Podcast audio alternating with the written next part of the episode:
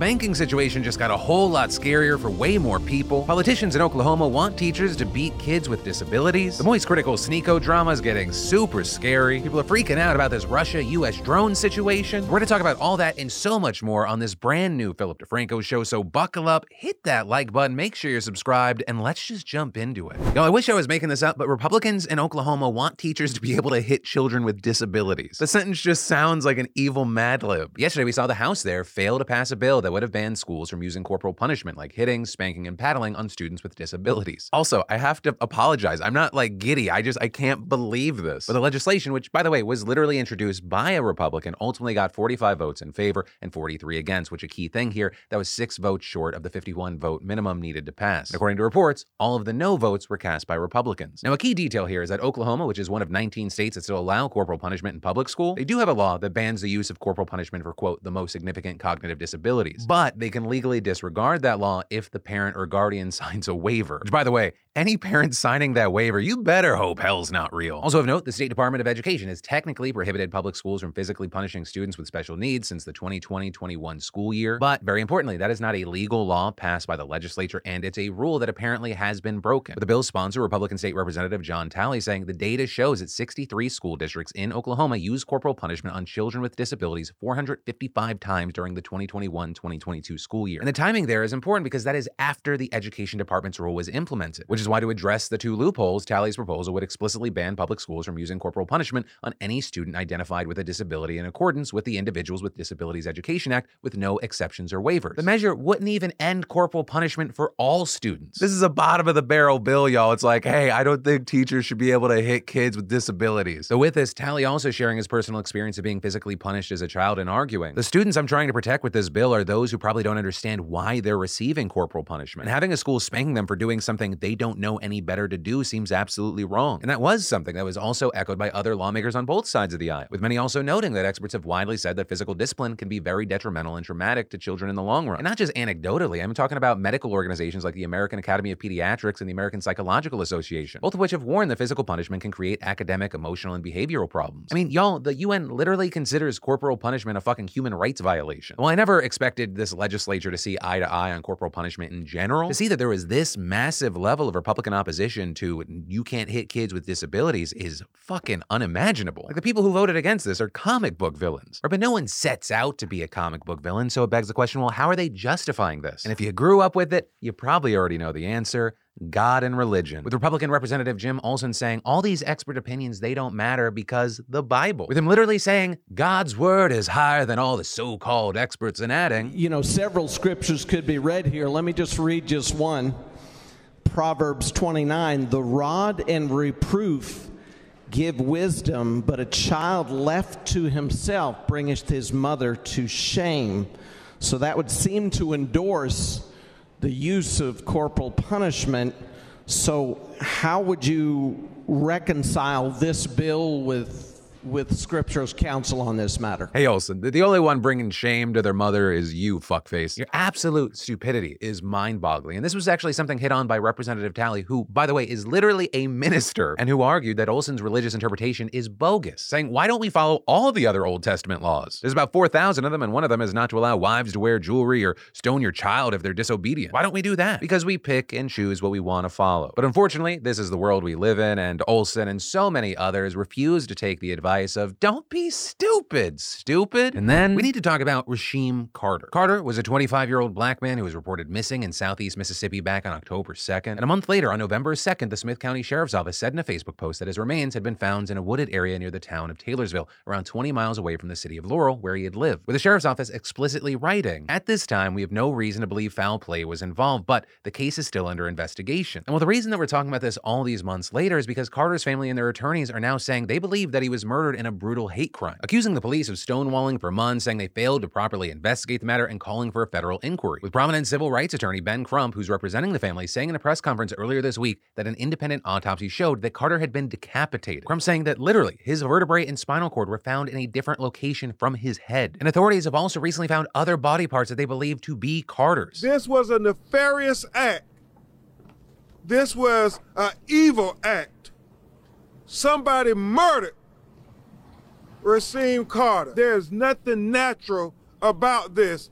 It screams out for justice. What we have is a Mississippi lynching. Also, during that press conference, Rasheem's mother, Tiffany Carter, described some very concerning things that happened before her son went missing. They're saying that on October 1st, one day before Carter went missing, he texted her saying that he and a business owner she did not identify were not seeing eye to eye, and I'm allegedly writing, "If anything happened to me, he's responsible for it. I'm too smart, Mama. He got these guys wanting to kill me." And what's more is that Carter's mom said she also had a very alarming phone conversation with him the same day. My son told me that it was 3 truckloads of white guys trying to kill him.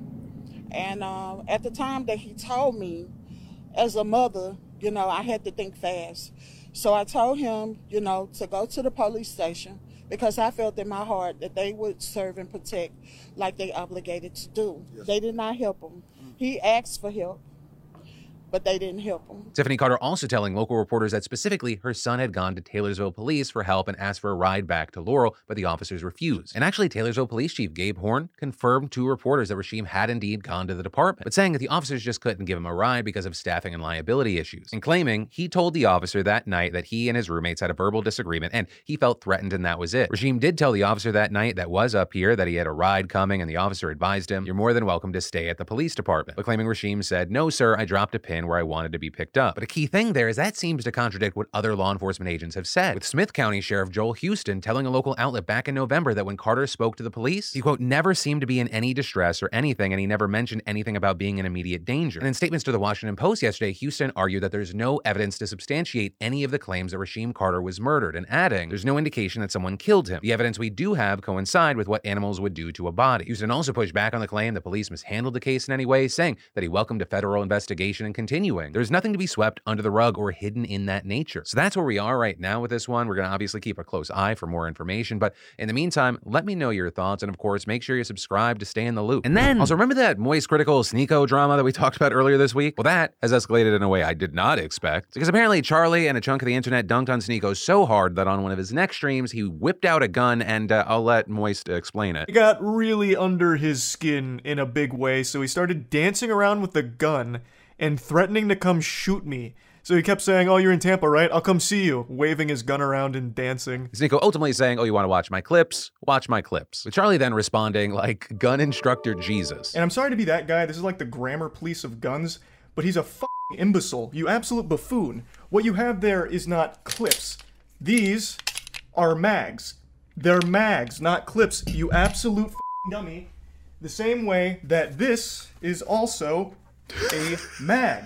They're all mags. Stop saying clips. You look stupid here. Anyway, sorry for the gun anatomy lesson. So yeah, everything on the internet is super chill and okay right now. And then, if you leak something from Marvel, know that they're gonna come after you. With Variety reporting right now that Marvel is trying to track down people who allegedly leaked a 63-page transcript of dialogue from Ant-Man and the Wasp: Quantumania. Or the movie wasn't released until mid-February, but around January 20th, dialogue was leaked on the Marvel Studios spoiler subreddit. And so Marvel has actually filed a request in a federal district court in California asking to issue a subpoena for Reddit to reveal who's responsible, and specifically seeking all identifying information for the user MSS mods and any other users responsible for posting, editing, and or maintaining the content. With them also filing a similar request to Google as someone shared the transcript on a Google Doc as well. Now currently, it's unclear if either company plans to comply. Without a doubt, they want to make an example of this person or these people. So the good news for Marvel is it doesn't look like it actually hurt the movie, with Quantumania already domestically outgrossing the original 2015 Ant-Man film. Though it might have hurt it because it's still behind its 2018 sequel, though that could also be just from superhero movie fatigue, with it seeming, at least from people that are being vocal about it, there being a bigger and bigger disconnect as the franchise moves forward. And then, but also not the end of legal news in the entertainment sphere. This one deals with Netflix and the series Making a Murderer, because a judge just ruled that a retired detective featured in the series was not defamed by Netflix. Or that documentary, I can't believe it's been so long, came out in 2015, and it was lauded at the time as one of the most significant shows on the platform, and even credited with prompting a new wave of fascination with true crime. I mean, you had nearly 20 million people watching it in the first 35 days that it was available. But then in April of 2019, Detective Andrew Colborne filed a lawsuit accusing Netflix of defamation, saying that the series misquoted his testimony by editing snippets and including reactions of others to make him look nervous. And Rolling Stone reporting that at one point he claimed that the show omitted, distorted, and falsified material and significant facts in an effort to portray Colborne as a corrupt police officer who planted evidence to frame an innocent man, and further alleging that the filmmakers did so with actual malice and in order to make the film more profitable and more successful, sacrificing and defining Colborne's character and reputation in the process. But as the Associated Press reported, a U.S. district judge in Wisconsin sided with Netflix over the matter, saying that the filmmakers did not act with any malice, and also adding that the edits in the film retain the gist of Colborne's testimony. And then I want to take time to wish our fantastic partner and the sponsor of today's show, Ridge, a happy 10th year anniversary. With 10 years of great reviews and iconic wallets, Ridge is obsessed with making durable, space-saving gear that you'll actually use. Right? Ridge is all about your everyday organization with the chic, minimalist wallets, key case, rings, and watches. Personally, I love that Ridge is a minimalist front pocket wallet that's slim, RFID blocking, and comes with a lifetime guarantee. Seriously, it holds up to 12 cards plus room for cash. They come in titanium, carbon fiber, and aluminum, and on top of that, there are tons of different styles and colors to choose from. And easily my new favorite item is their durable key case that holds up to 6 keys. It takes out the clunky jingle of the regular key ring experience, and it's just cool. So celebrate 10 years of Ridge and head over to ridge.com/DeFranco for their best offer of up to 40% off until March 24th. And the Ridge team is so confident that you'll like it, they'll let you test drive it for 99 days. You don't love it, you send it back for a full refund. So what are you waiting for? Go to ridge.com/DeFranco to get up to 40% off right now. And then, for the first time since the Ukraine war began a year ago, Russia and the United States had a direct military confrontation. Oh, good, great. So strap on your gas masks, boys and girls. Let's talk about it. Because at the center of this is an American MQ-9 Reaper drone, an utterly massive unmanned aircraft boasting a 66-foot wingspan and costing $32 million. And according to Washington, it was conducting a routine surveillance operation over the Black Sea and international airspace west of Crimea, but supposedly well clear of any Ukrainian territory. But that is when 2 Russian Su-27 fighter jets swooped in to intercept, allegedly flying around and in front of the drone for 30 to 40 minutes, also dumping fuel on it. And then one of the jets allegedly struck the drone's propeller. And when I say struck, I don't mean they shot a missile or bullets at it. I mean, this motherfucker physically collided with the drone in midair, likely damaging itself and definitely forcing the drone to crash land in the water. But Moscow, big surprise, has a different story, saying the American drone was flying close to the Russian border and intruded on an area declared off limits, admitting that its fighter jets did move in to intercept, but then claiming, as a result of sharp maneuver, the U.S. drone went into uncontrollable flight with a loss of altitude and collided with water surface, or essentially saying they didn't make physical contact with it. I don't know if they're claiming like they did one of these and America flinched, but whatever the case may be, right? Whatever happened, it's still unclear whether this was all intentional. Though some say it's more likely an accident because it would be extremely hard for a pilot to deliberately strike another aircraft without jeopardizing him or herself. But in the meantime, we're seeing both sides seeking to de-escalate, with the State Department summoning the Russian ambassador for a meeting on Tuesday. And as for the leftover drone, the White House says that it crashed into very deep water and that recovery may not be possible. But then you have the Russians saying they're going to attempt it anyway, and if they succeed, they could get their hands on some sensitive technology. But at the very least, the one maybe silver lining to this situation, and it is a very slim silver lining, is everyone, including Russia, should be grateful this was an unmanned drone. Because if an American was in that aircraft, this could have easily been seen as an act of war. And there's really nothing that unites Americans more than someone else fucking with us. America has historically taken that shit very seriously and even made some people glow. And then, remember how yesterday I said things look maybe kind of hopeful for banks rebounding, but we need to wait for the long term? Well, apparently,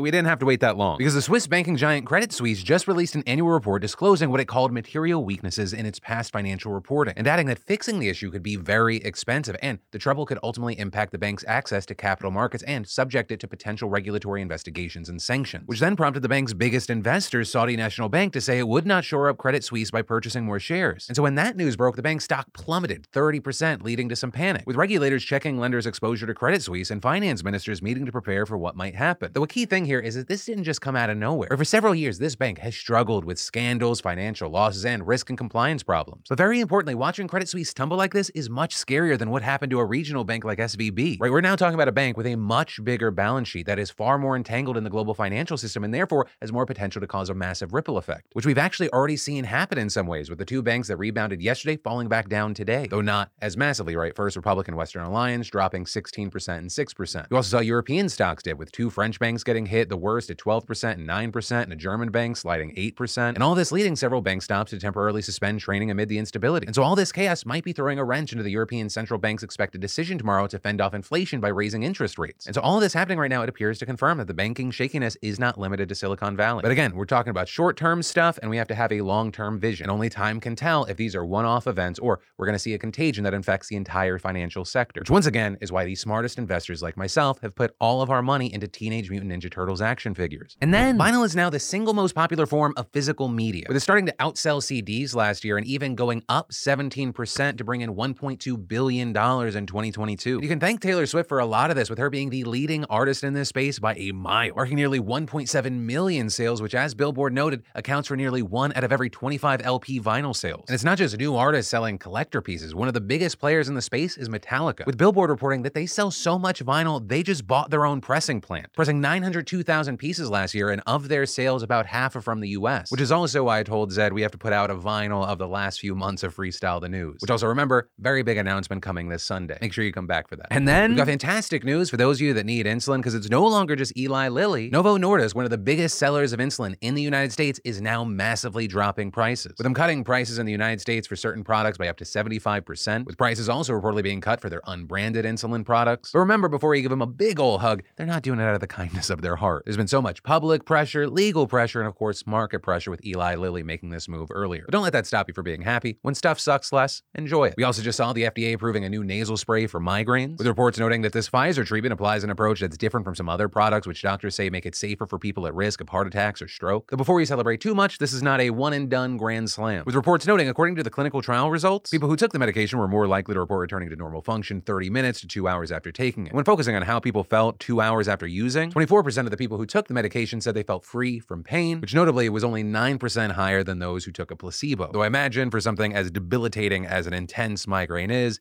any sort of relief, any sort of help to quality of life could be a win. The medication, which is going to be sold as Zavspret, is expected to hit pharmacies in July. And then we've got Zuckerberg and Meta just laying off people left and right, with Zuck saying yesterday, this is the year of efficiency, that they're planning to lay off 10,000 more people, and notably this just a few months after they laid off 11,000 people, and with that also closing thousands of open job listings. But a key thing is that even after this newest round of layoffs, they'll still have more people than they did pre-pandemic, which of course was when everyone started hiring like fucking crazy, because everyone was like, this is how things are going to be forever. We need to grow. And Philip DeFranco needs to invest way too much money into Peloton. That is also a good investment. But obviously, it didn't. So I have to look at my very sad-looking portfolio, and other people have to look at the fact that I think 180,000-ish people have been laid off just in January and February alone. ChatGPT is getting much, much smarter with the release of ChatGPT 4, with some of the biggest changes being not only does it understand text, it can understand images now, and also by comparison, the new version's making ChatGPT 3.5 look stupid, with examples being used like on a simulated bar exam. The previous version scored in the bottom 10%, the new version, top 10%. With that said, there are still issues. As places like The Verge have noted, there are safety concerns, with OpenAI saying on the one hand, in an internal test, it was 82% less likely to respond to requests for disallowed content and